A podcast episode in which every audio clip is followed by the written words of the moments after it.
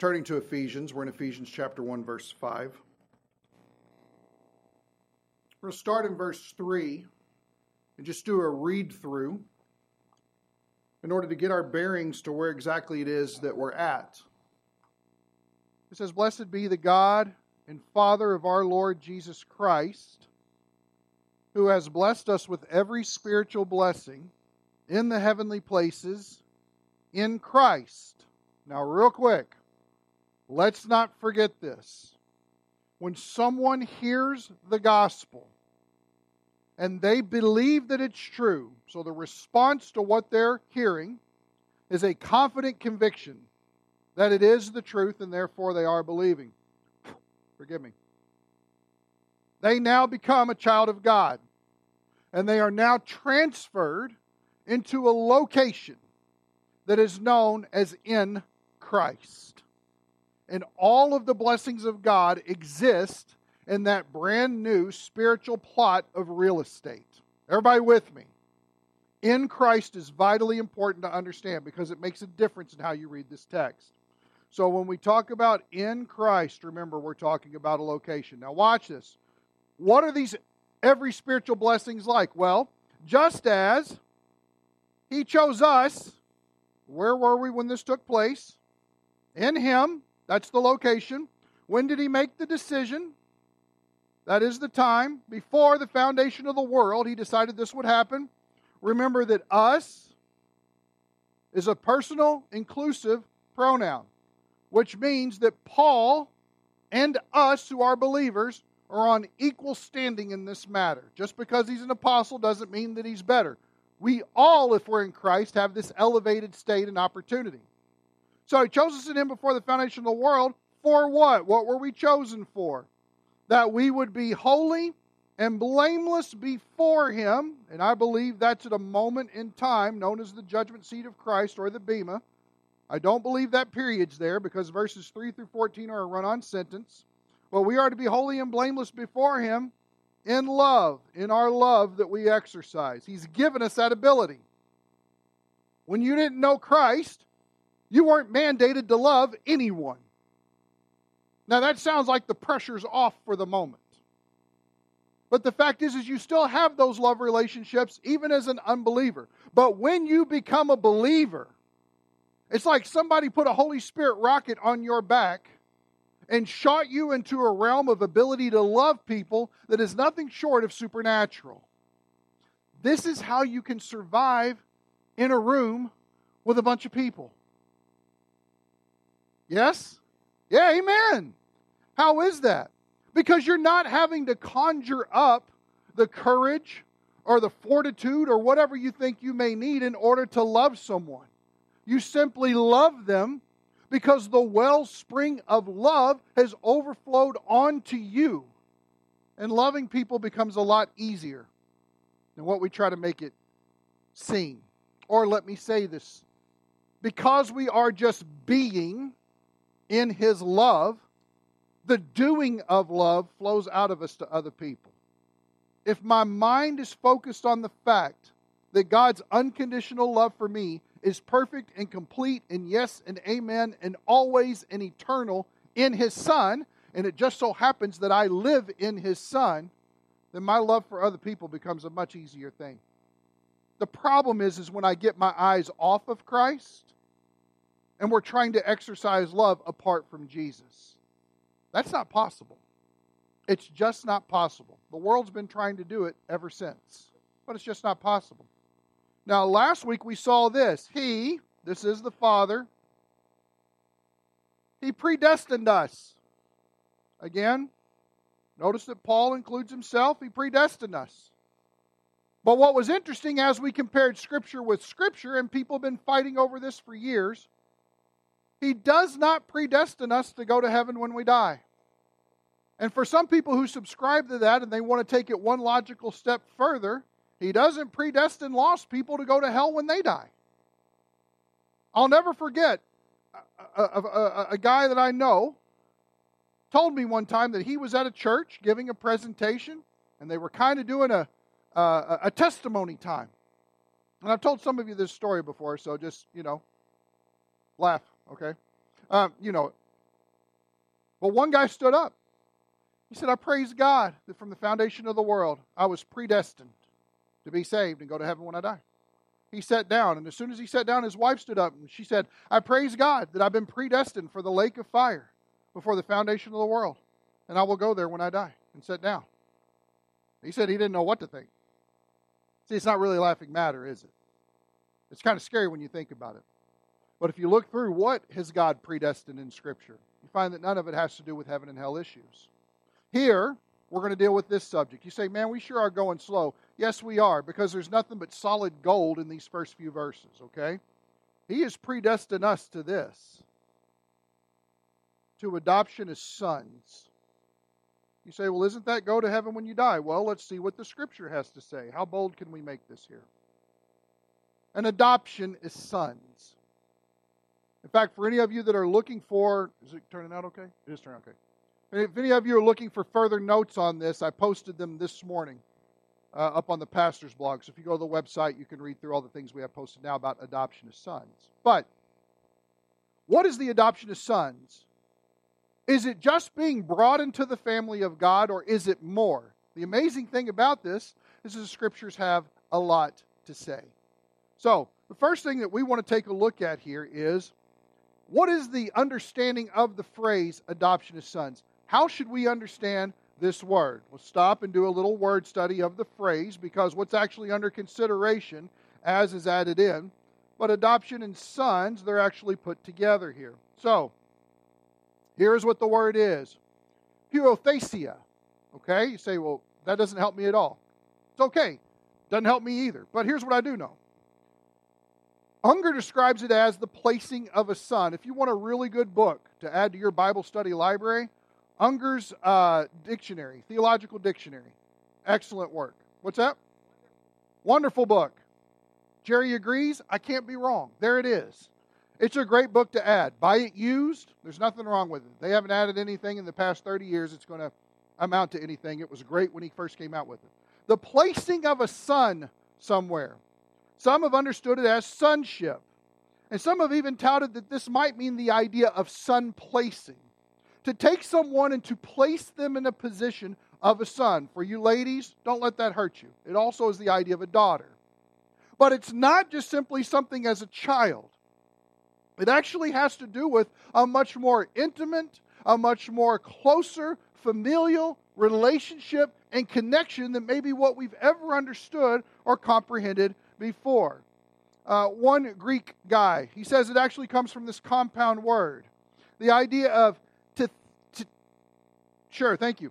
To place and huios to be an adult son. To take an adult son and to put them in a significant place. Now, here's what's amazing about this God determined beforehand that something that He wanted to do with the corporate body of Christ is to take them and place them in a position where they could always say, I'm not just a child of God, I'm a son of God, I'm a daughter of God. I have a close connection with Him that is unparalleled to anything that this world would possibly give. Now, here's an amazing thing about this this further solidifies the idea of acceptance. One of the greatest things that Christians struggle with is assurance of their salvation. Do I know really that I'm going to heaven? Is it a locked up and done deal? Or is there something more that I need to be aware of? Or am I doing this right? I'm brand new to all of this. Do I fully understand it? Well, maybe because I sinned in this way, God doesn't love me anymore. Or maybe the love that he was showing to me because this sin was greater than my normal sins that I have. He's decided to take that away because I wasn't worthy of keeping it. The gift of eternal life that he gave me, I, I just couldn't I couldn't handle well. And so he decided that I wasn't worthy of it. People really legitimately struggle with these things and this is just in my personal experience, but when I've talked to other pastors or, or, or, teachers or something like that, here's what I found people will not grow in enjoying their relationship with their Heavenly Father if they're always doubtful of His complete acceptance of them. So let's be very clear about this idea that when Paul uses this word, what God is saying that something that he predetermined to happen. And this is all this is all plural stuff. This isn't any individual here. He's talking about the body of Christ. So believers in Jesus. If you've heard the message of the cross that he died for your sins, and you've responded in faith through that, you have eternal life, forgiveness of sins, and a myriad of other things. But the big thing we're focusing on now is He actually predestined you once you were in that body to make sure and be part of adopting you as a son of His own. Here's what this means, guys you are His, He is yours forever, never to be lost. It doesn't matter how much you sin. Oh, calm down. Back the pony up. It doesn't. And that's what we get hung up on. Well, you don't understand. There's got to be remorse and there's got to be repentance and a heartfelt contrition. And oh, you have to grieve over your sin. You know what? If your heart and your conscience lead you to grieve over your sin, then praise God, obey it, because our consciences are often all the time in alignment with the leading of the Holy Spirit. So I don't want to discredit that. But if we think for some reason that our groveling in the pit of despair over our sin has somehow made us closer to God, or maybe this time it will really take, we have just made this entire situation of salvation about our performance before God as the means of acceptance and taken the spotlight off of Jesus completely. If we need anything in our lives, we need more spotlight on Christ. We need more recognition of his work.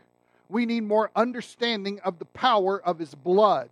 We need more of a greater grasp on the idea of grace that God wasn't obligated to save a person, not one.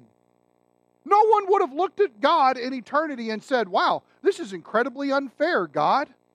How come you didn't save one person? He could have easily turned around and said, Because they're all sinners and I'm not. That would have been fair. Praise God, He's not fair. Praise God that He's grace. Praise God that He desires to grace our lives and grace our lives and grace our lives. And I don't even care if it gets messy sometimes. He's going to grace us regardless because that's who He is. And He just wants to do great things for His kids. He knows our frame, He's mindful that we are but dust. Psalm 103. He gets the struggle, he gets the frailty. When you sin, when I sin, he's not surprised. He's not surprised. His grace is greater than our sin. One of the great blessings that he's unfolded in his grace is adopting us bringing us into this understanding of saying confidently, without a shadow of a doubt, I am a son or I am a daughter of God. It is not, I was a son until this happened in my life. Stop that. If you are always clamoring for the acceptance of God because you have gotten the spotlight off of Jesus, you will never grow. And you will never, never come to a realization of just exactly how much He loves you. He loves you greater than your sin. And your sin is not more powerful than the cross and what he desires to do in Christ. So when we talk about this idea, he has taken us as his children and not just made us children, as great as that is, but he has placed us as sons. And the adoption word is used on purpose because the relationship holds a particular significance. Now, for those of you that have been situations dealing with the idea of fostering and foster families, and it leads to the opportunity for adoption. And we just talked about it in our American context. I believe the context he's talking about here is more of a Roman idea because he's writing to the churches that are in the area of Ephesus, and they would have had this Roman dominance that's over them, okay? Probably not a Jewish mindset, I don't think. But in doing this, we understand that the idea is wait a second, this wasn't a biological production of our family. But because of the adoption in place, it has brought the child fully into the family, even going as far as to taking the last name as a new designation of identity over them. We do that because it's a semblance of what God has done for us. I guarantee you this His adoption of us came before any of the adoptions that we would draw it from happened. Understand that. So, the interesting thing about this is this is used five times in the New Testament, and what's great about this, it really makes the study easy for us, is every time it's only Paul who uses it. No one else uses it but Paul. So now, before we search that out, what does a first century view of adoption look like? William Barclay says this the person, and think about it real quick, let your mind into this, okay? The person who had been adopted had all the rights of a legitimate son in his new family and lost absolutely all rights in his old family. Now, let that set on your mind for a little bit because this is the sweetness of salvation and you want to get all of it, okay? In the eyes of the law, he was a new person so new was he that even all debts and obligations connected with his previous family were abolished as if they never existed. Don't you wish that Visa had an adoption program? All debts and obligations? I don't even know who that person is. In fact, isn't that one of the reasons why some people go to great lengths to conceal their identity and change their names and move to different places is when they find themselves so far in a debt that they know there's no way that they can handle it, that they actually commit an identity fraud in order to be out from under the weight. I love it because God's transference plan is free. Somebody else already paid the price. And what's amazing about the first century adoption idea is that whoever you were, BC, before Christ is gone. You say, I don't feel like that. Praise God, your salvation doesn't rest on your feelings. Don't worry. At some point in this study, we're going to get to the F train. We're going to deal with it, okay? It's going to come back up. You can't not get on the F train and walk through Ephesians, okay? Some of you know what I'm talking about, some of you don't. Stay tuned. God has dispelled the old you. He doesn't need it. He's not going to use it. It's never going to be of advantage or benefit of him to take former us and do something brand new. You ever had something to where maybe you were at somebody's house, you were going to eat it, but you knew you didn't like it? And so you were asking for the Heinz 57 or the A1 or ketchup or Frank's hot sauce or something like that. Because you were going to douse this because you thought, you know what, if I put enough of this on there, I can eat anything. It doesn't matter how much we try to cover up the old man, the old us, God ain't going to eat it. God doesn't need it. He has no appetite for it. In fact, let me give you Jesus' words on it. The flesh profits nothing. Anybody know what the Greek word for nothing means? Nothing. Absolutely zero. Which means that when I come to plans of how I'm going to make something happen, and it originated in me and it's not from the leading of the Spirit, here's one thing I know off the bat God ain't going to use it. What God has done in adoption is something totally brand new. Here's a quote about first century view of adoption from our friend Tony Evans. He says, In the ancient world, adoption took place when a person was an adult. See, that's what's interesting. It wasn't when they were an infant. They would actually have to come to a full term of existence in connection with this family. But when they got to adulthood, it was like a ceremony where they were ushered into an opportunity of full rights. We're going to see that.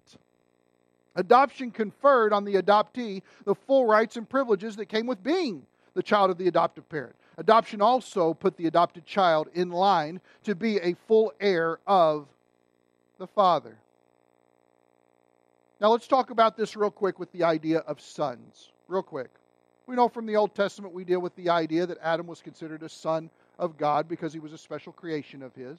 We also deal with the idea that there were the sons of God who are celestial beings. They all shouted for joy. They were the cheerleaders when God was creating everything. They were so jazzed about creation, it was unbelievable. In fact, we know when the sons of God present themselves before the Lord, Satan is one of them, and he comes and does a presentation before the Lord as well. What in the world all that looks like, I don't have a clue.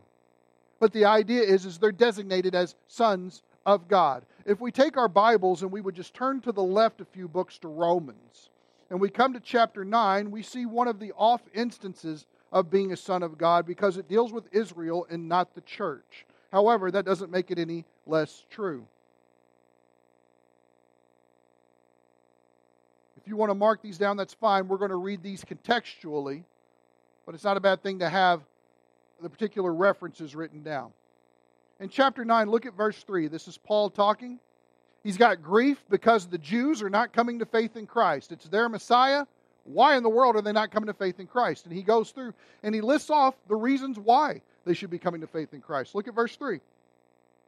For I could wish that I myself were accursed from Christ. The word separated is not in the original. It was added to help give some clarification. I think here it muddies the waters. He's not talking about going to hell. That's not the idea. For I could wish that I myself were accursed from Christ for the sake of my brethren, my kinsmen, according to the flesh, who are Israelites, to whom belong, and notice the very first thing, there's eight things that he brings up here, but the very first thing he wants to bring up is the fact that they've been adopted as sons. They were God's son. In fact, if you look at Exodus 4:22, God says, "Israel is my son." Understand the difference there. He uses the singular term son to speak of the entire nation. So Israel's God's chosen people. We have no problem with that. The Bible teaches that inside and out. However, the church is not Israel. This is one instance that we see here. The next one we look at is Galatians 4 5. So if you turn over to the right, it's actually the book right before Ephesians. Ephesians chapter 4. Paul is making this argument about what the things of this world and especially the law of Moses has control over someone until they come to a certain point in their life and he wants to impose that upon the idea of salvation. So in Galatians 4:1 he says, "Now I say as long as the heir is a child, he does not differ at all from a slave, though he's the owner of everything. So even though all things in a family would be a two year old child's possession one day, they need to have tutors over them. They need to have stewards over them. In fact, I think they were tutored up until the time of 14, and they could not become full rights and inheritance of the privileges until they were 25 in a first century context. So, at earlier times, the last thing you want is a is a three year old making real estate decisions, okay? You don't want that. Which one has a playground? You don't want that, okay?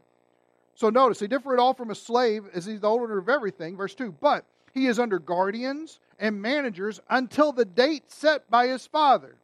So also, or in the same way that that works out in their first century context, we, personal inclusive pronoun, while we were children, were held in bondage under the elemental things of the world. But when the fullness of the time came, God sent forth his Son, born of a woman, born under the law, so that he might redeem those who were under the law, that we, Paul included, might receive the adoption as sons. What brings us into the opportunity or the standing, the adoption of sons? The blood of Christ is what has bought this. In other words, you have this incredible, supernatural, celestial, familial relationship with the Almighty Creator of all things because Christ died to make it so. This is what makes this family relationship grace. This is what makes it say, wait a second, I have all the rights and privileges in this, and I was in a bad way before this, but I still have to give praise to God to come back to this situation. In fact, when we look later on in Ephesians 1 5, it says, He predestined us to adoption as sons through Christ. Without His blood, you wouldn't be there. Without the giving of His body, you wouldn't be there. Everybody remember that moment when He's in the garden? And he's agonizing before the Father, so much in prayer that it says that the sweat on his forehead became like, didn't become drops of blood, became like drops of blood. He's just streaming with this. And he's seeking the face of the Father over this situation, agonizing. I don't think he was agonizing over the pain of the cross. I think he was agonizing over what it was to hold the sins of the world of every person for all time upon his one person completely. That's what he died for. That's why you and I can walk through here and say, you know what, I'm sin free. Not that you're sinless, we still sin, but we are sin free even though we sin. Why? Because Jesus already paid for it. So notice it's his blood that even bothered to get the opportunity available to us of which then it would be afforded to us once we are believers in Christ. Does that make sense? The blood is what purchases the opportunity. Now, how about this? Romans 8. Turn to the left of me a little bit. I know we were just there, but I wanted to do them in a certain order so that you could grasp this. We're going to set up some tent stakes in Romans 8 for a second. Notice in Romans 8, verse 15.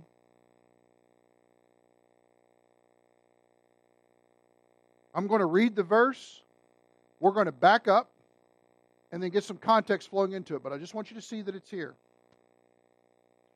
For you have not received a spirit of slavery leading to fear again, but you have received a spirit of adoption as sons, by which we cry out, Abba, Father. Now, if we would have continued reading in the Galatians text that we were just in, you would see that part of our connection in the family as being sons and daughter of God leads us to call out Abba Father. What is Abba? It's an Aramaic term that means daddy. I don't know about you, but only the sweetest kids call their father daddy, right? That, wait a second, was that me? Just kidding. The idea is the intimacy. Do you see that? The closeness the whether I'm hurt or whether I'm joyful. There's always a reservation on the lap of God for me. Does everybody see that? It's incredibly parental and personal. Now, watch this. This is interesting. Back up with me to verse 12. So then, brethren, notice that he's talking in this idea of corporate terms. He's talking to believers. So then, brethren, we, there it is, are under obligation, not to the flesh, to live according to the flesh. Why? If for no other reason that God's not interested in it, He can't use it, and He's not going to reform it. He's not interested in the old us. The flesh is the sin nature, what desires to commit sins in our lives. But look what he says here in verse 13 For if you're living according to the flesh, you must die. In other words, if you're just fulfilling the fleshly desires in your life, it'll kill you. Notice he's talking to believers. Believers have a choice. Will I live according to the flesh or will I live according to the Spirit? Now, watch what he says here. But if by the Spirit you're putting to death the deeds of the body, you will live. And how does a believer live when they are putting to death the deeds of the body? Abundantly. Abundantly. Look over at verse 14. For all who are being led by the Spirit of God, these are sons of God. You say, okay, wait a second. I thought you just told me that Jesus purchased it with his blood, made it available to me, and if I'm in Christ, I'm automatically a son. You are. But let me ask you this Does the world know that you're a son? Do believers around you know that you are a son or a daughter of the Most High? I tell you one way that they will know is because you are following the leading of the Spirit in your life. If you are led by the Spirit, you demonstrate your sonship to everyone. You live in such a way to where your familial connection with God through Christ is indisputable. Does that make sense? Now, there's a whole lot of beauty in this. In fact, I can't even tell you. I had to find a quote that was better. When I found this quote, I cried. Are we empowered in our adoption as sons? It's not just a standing, it gives empowerment. If you would live indeed, You must do sin to death by the Spirit. And this means, in another aspect, that you must yield yourselves to be led along by the Spirit, with that leading which is sure to conduct you always away from self and into the will of God. You must welcome the indweller to have his holy way with your springs of thought and will. So and only so will you truly answer the idea, the description, sons of God. That glorious term, never to be satisfied by the relation of mere creaturehood or by that of merely exterior sanctification, mere membership in the community of men, though it be the visible church itself. But if you so meet sin by the Spirit, if you are so led by the Spirit, you do show yourselves nothing less than God's own sons. He has called you to nothing lower than sonship, to vital connection with a divine Father's life, and to the eternal embraces of His love. For when He gave and you received the Spirit, the Holy Spirit of promise, who reveals Christ and joins you to Him. What did that Spirit do in His heavenly operation? Did He lead you back to the old position in which you shrunk from God as from a master who bound you against your will? Is that where the Spirit led you? When you became a believer in Christ and the Holy Spirit took up residence in your life, did you say, you know what? Go back and do all that stuff you used to do. It was awesome. No, He doesn't lead us there. He leads us deeper. He leads us further. He leads us in supernatural paths. Look what he says here. No, he showed you that in the only Son, you are nothing less than sons, welcomed into the inmost home of eternal life and love.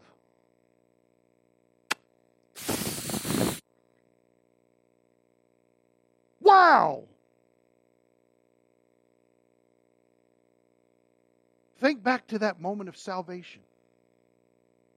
Think back to when somebody told you the gospel. And maybe you'd heard it a few times, but for some reason the Holy Spirit was flipping on the light a little stronger this time. And you came to a point in yourself where you thought, I got to do something about this. I can't just let this moment go again. We started to see a little bit more for some reason. And we recognize, wow, God doesn't need me at all, but He wants me. And boy, what did He do in order to get me? He did a lot to get me, He did a lot to get you because He wanted you. He wanted you. He wanted me. Stop for a second. Dream with me. He wanted me. I know, man. You know what the sad part about that is? Sometimes I don't want me. Sometimes I look at myself and I'm like, I'm done with you today. You know? Just because we come to the end of ourselves. And usually that's because I'm walking in the flesh and not in the spirit. Because I don't have the things of God out in front of me and leading my thoughts, my actions, my plans, my life, whatever it is. I'm settling for less than sonship in those situations. Now, here's the beautiful thing about grace get this. Even in those moments when we settle less for sonship in our choices, we never stop being sons. Isn't that the beauty of the cross? Even though you have driven that rut before in your past life and you find that your Jeep's going down that road now, it doesn't change the fact that I've already translated you into a greater place full acceptance, forgiveness of sin, absolute obliteration. Get this absolute obliteration of self effort. The Christian life is not about trying, it's about trusting. If we trust, the works flow out. But I tell you what, this adoption of sons makes me want to obey him more. It makes me realize that if He has pulled me in to this gracious love position, why would I not want to lay everything I have before Him and do that? Now, watch how He relates this. If you're led by the Spirit, and therefore everybody around you can see that you're a son because you're demonstrating son stuff. I don't know about you, but I need more son stuff in my life.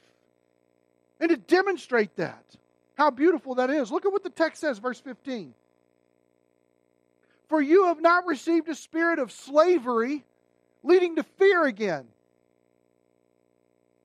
Think about what Paul's saying here in connection with the value and weight of adoption as sons. Anybody in, don't raise your hand. I'm not here to embarrass you. But think to yourself do you struggle with fear?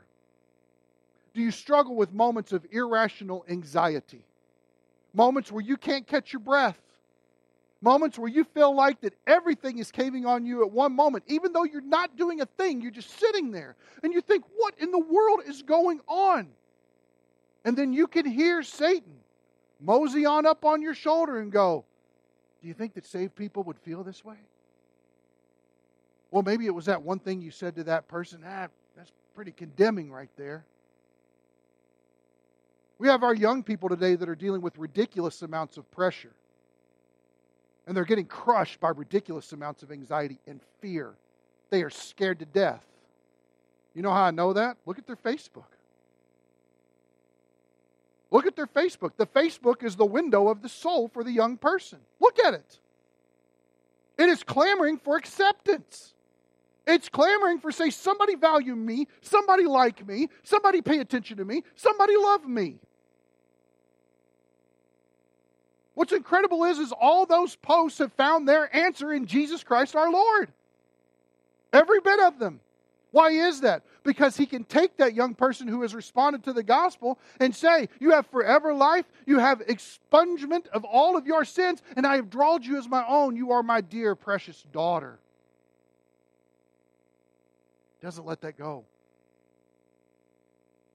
I don't care how wayward and sinful a child may get, they are always in a position of acceptance with their mother and their father. There may not be a lot of approval for choices that are made. There might even be some pretty severe disapproval or disagreement over a situation. They never stop being the family. It's the same with God. It's the same with God. Again, guys, we clamor too much after self esteem and we ignore God esteem, and God esteem is infinitely greater. And it's all listed right here. Notice, if you're experiencing fear in your life, know this one thing it's not from God. God didn't give you that spirit. Well, what spirit did He give me then? Look what it says. But you have received already so a spirit of adoption as sons, by which we cry out, Daddy, help! Father, meet me where I'm at. You think he'll do that? Oh, in spades. Absolutely. Now we need to move on here, interest of time, but I could camp out here and have a picnic all day. Because this is rich. It's God letting me know my life has changed, and my responsibility is to recognize where I'm not meeting up with His reality. That means that something's got to change in me in the way I think about myself because God sees me as better than what I'm settling for. God's given me way more grace than what I'm giving myself, and God is abounding so much more love than what I think I deserve. Guys, let's get over the fact we're never going to deserve it. That's just the reality of salvation. We never deserved it. So let's rest in that fact, and then let's do something that the British say and get on with it, okay? Let's do that. Move on. Because there are greener pastures and greater vistas that Christ has secured for us. Look what it says here. We got to follow the argument. Verse 16 the Spirit Himself, Holy Spirit, testifies with our spirit that we are children of God. And if children, heirs also, heirs of God, and fellow heirs with Christ, if indeed we suffer with Him, so that we may also be glorified with Him. I don't have time to go into that, but if you read the notes online, they're there. Okay? So now, watch this, how it unfolds. Verse 18 For I consider that the sufferings of this present time, are you suffering in this present time? Are you going through hardship in this present time? Here's what Paul's saying I consider that the sufferings of this present time are not worthy to be compared with the glory that is to be revealed to us. Paul and me and you. Whatever you're going through now, God has established glory that is out ahead for his sons and daughters that is guaranteed to happen. And when it comes time to see and experience that glory firsthand in the future, he's going to say, You won't even think about the speck of dust that was this moment. There is no way, because when it's held up to the light, it will burn away. It has no place in the presence of the Lord. Watch how this moves forward here. He's going to explain this. Verse 19. For the anxious longing of the creation waits eagerly for the revealing of the who? Sons of God. We know something about natural disasters, yes? We see them happen. People report them on the news. You get your little internet feed, and usually something's come up where things went south real quick environmentally. God's creation of this earth has a longing to it, it has a desire that is greater than what's going on now. It's waiting for a moment in time. Get this the revealing of the sons of God. Now, trivia question Who's that? Us. And Paul. Let's include him, right? But it's us. When the creation is freaking out, it's waiting for us to be revealed. Does that mean I need to live this certain way? No, no, no, no. Calm down, calm down. This is all God's doing of what He's going to do. And it's much greater than what we can handle in and of ourselves. Let's follow Paul's thought. Verse 19 For the anxious longing of the creation waits eagerly. Everybody see that? You know what eagerly is? It's this. Right? Eagerly. Eagerly. It's like when you pull a piece of cake out for a kid and they go, ooh. It's like that. I know you do, Jay. That's why I said kid. Uh, moving on. For the anxious longing of the creation waits eagerly for the revealing of the sons of God. For the creation was subjected to futility. Not willingly, the creation didn't sin. That's not the problem, but it's in a futile state now but because of him who subjected it in hope. In other words, God didn't let the creation fall into sin without a resolve that was going to take place later. There was a plan in place of how he was going to deal with it. It's not just about redeeming us, guys, he's going to redeem this entire creation. So watch this. That the creation itself, verse 21, also will be set free from its slavery to corruption into the freedom of the glory of the children of God. Who's that? Woo! Right? Now, watch this, verse 22. For we know that the whole creation groans and suffers the pains of childbirth together until now. Even up to the present day, we can see the travail of the earth. Now, watch what happens here. Verse 23. And not only this, but also we ourselves, super personal inclusive pronoun, having the first fruits of the Spirit. If you're a believer in Christ, you have the Holy Spirit. It is a deposit guaranteeing something that is to come. We'll deal with that more when we get into verses 13 and 14 of Ephesians 1. But watch what he says. You've got a tiny little sliver of the Spirit now, and something is going to happen. Having the first fruits of the Spirit, even we ourselves groan within ourselves. Pause. Raise your hand if you've ever groaned within yourself over something right? And you learned a new vocabulary. Good, googly, moogly. What is going on? What's that? Out loud, even. Either with myself, how my body's breaking down. Guys, I'm 45. My knee should not hurt like this when I walk upstairs. I don't know. I just, I'm just saying, you know? Yeah, my best friend is Ben Gay. That's who it is. You know? I mean, seriously. You guys know. You guys know. We groan inwardly. Why? Look at what that groaning is. Verse 23 waiting eagerly. You know what that means? When I'm going, ow, oh, ugh. that's how you know when you're getting older. You sit down, you're like, oh, you make a sound, right? You know what that is? It's your body going, can't wait. Something's going to happen. I can't wait. All those aches and pains. If you put Bengay on, you're actually covering up the eager waiting. No Tylenol on this one, man. So notice it. Waiting eagerly for what? For our adoption as sons. And notice what he qualifies it as being. Pay attention, because right here, Paul puts all the pieces together. The glorification of what? What's it say? The redemption of our bodies. Redemption is the idea of buying back. But notice it has to deal with our bodies. Does everybody see that Paul is listing this as a future event? Here's what he's telling you. When your aches and pains are driving you nuts and you see the world falling all over itself, here's one thing that you know we're all crying out for the rapture to take place. Because when the rapture happens, is when this body now takes on a glorified form and can actually stand in the presence of the Lord Jesus. And at that moment, we're saved from the absolute presence of sin. And we're waiting for that day when our adoption is fully complete. It started at the moment of faith. And when we got in Christ, we had now been predestined by God as part of the people in Christ to also receive a sonship and daughtership that is absolutely instantaneous but has a glorious end to it. And so it's the idea that we have a partial fulfillment of his promise and the fact that that's our standing. I am a son of God.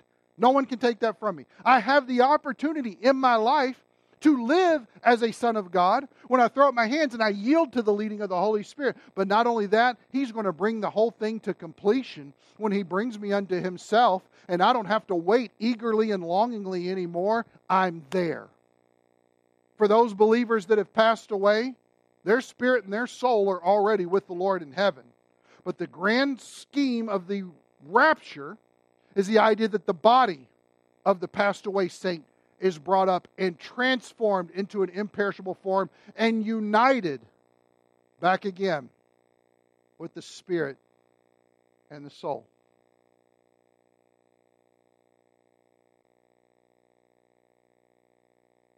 It's stinking amazing, man. I love that the Lord blows minds. And he says, Here's what I have in store for you. You know what this does? Good grief, there's a lot of hope in this. Good grief, it makes me realize that whatever we're dealing with in this present day, we can endure, not for the fact that we've got to pull it all together and make it all work. The pressure's off if the end is guaranteed. You know what that makes me want to do? Fly like an eagle. Exactly. Man. Thank you, Steve Miller. Good grief. How beautiful is God's promises? How incredible is his heart for us? I don't know about you, but I know me. I don't think I'd be that excited about me. He is excited about us. He's excited about us. What are some applications we can pull from this? First thing is, our family is a family of God in Christ. If you're a believer in Jesus, you have full rights, you have full privileges. In fact, John 1:12 tells you, to as many as received him, he has given them the right, some translations say authority, to be called his children, those who have believed in his name. Now, the fact that we have full rights and full privileges goes perfectly with the idea that we have every spiritual blessing. You lack nothing in the presence of God. Nothing. Nothing at all. Another interesting one is that our adoption will be complete at the rapture. There's a God glorifying end. There's a resolve. There's a hope out ahead. There's a promise waiting to be fulfilled for the people of God.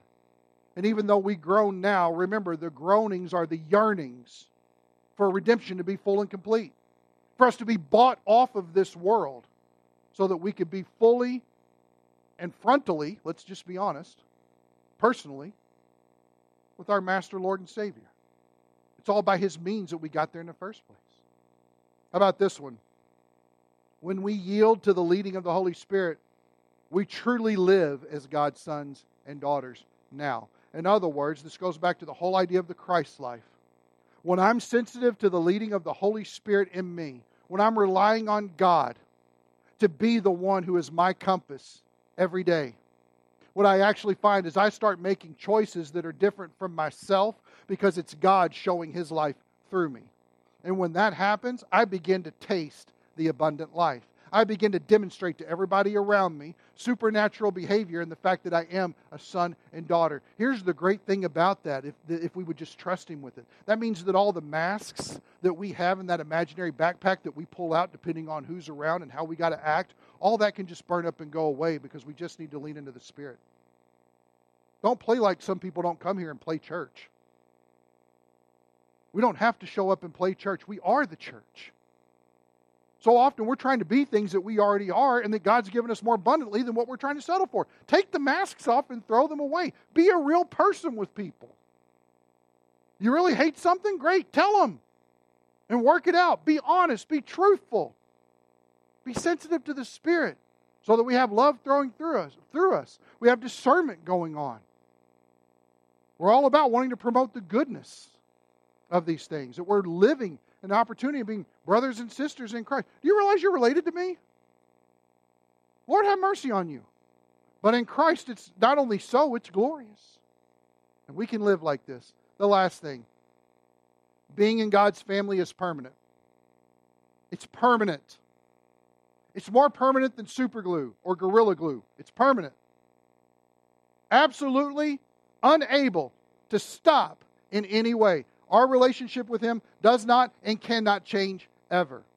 If you've ever struggled with the assurance of your salvation, understand that it's always been secure because the Father said so, and the work that He required has been done perfectly. Nothing else is needed.